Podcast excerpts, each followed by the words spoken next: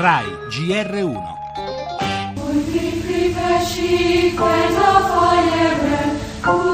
Dobbiamo ricordare sempre che il 27 gennaio nel campo di sterminio di Auschwitz è arrivata l'Armata Rossa e quando ha aperto i cancelli di quel campo si è trovato di fronte a delle persone che di umano non avevano più nulla, erano ridotti a degli scheletri viventi.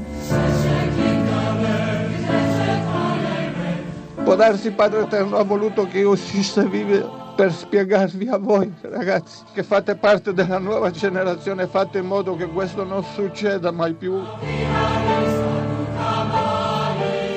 Purtroppo siamo in una cultura dell'amnesia che dimentica, ripete poi gli errori fatti e poi tutto questo si manifesta a livello violento in Europa ma anche in Italia. Si moltiplicano i gesti di antisemitismo. Negli ultimi anni le aggressioni agli ebrei in Francia si sono moltiplicate. Era stato assalito da un quindicenne di origine curdo-turca armato di macete. Portare la kippa equivale ad esporsi a un rischio?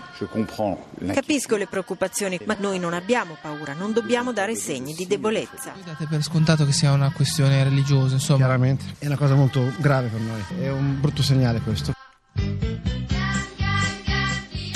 Quanto può essere considerato anacronistico parlare di antisemitismo oggi? La risposta è nei tanti casi in Italia e in altri paesi entrati nella cronaca degli ultimi mesi. Ne abbiamo ripescati alcuni nel giorno in cui tutto il mondo è chiamato a ricordare l'indicibile orrore dell'Olocausto. Appuntamento internazionale ormai da più di dieci anni, ma eh, se circoscritta in una sola data, questa celebrazione, come in tanti ricordano in queste ore, rischia di perdere il proprio valore, mentre gli ultimi testimoni di quella follia disumana ci lasciano e nuove forme di intolleranza proliferano.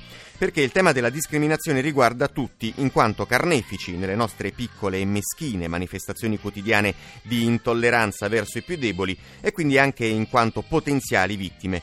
Voltarsi dall'altra parte diventa però una facile abitudine, una diabolica scorciatoia, fino a quando, come recitava un vecchio adagio di incerta attribuzione ma di grande efficacia, verranno a prendere noi e non ci sarà più nessuno a difenderci.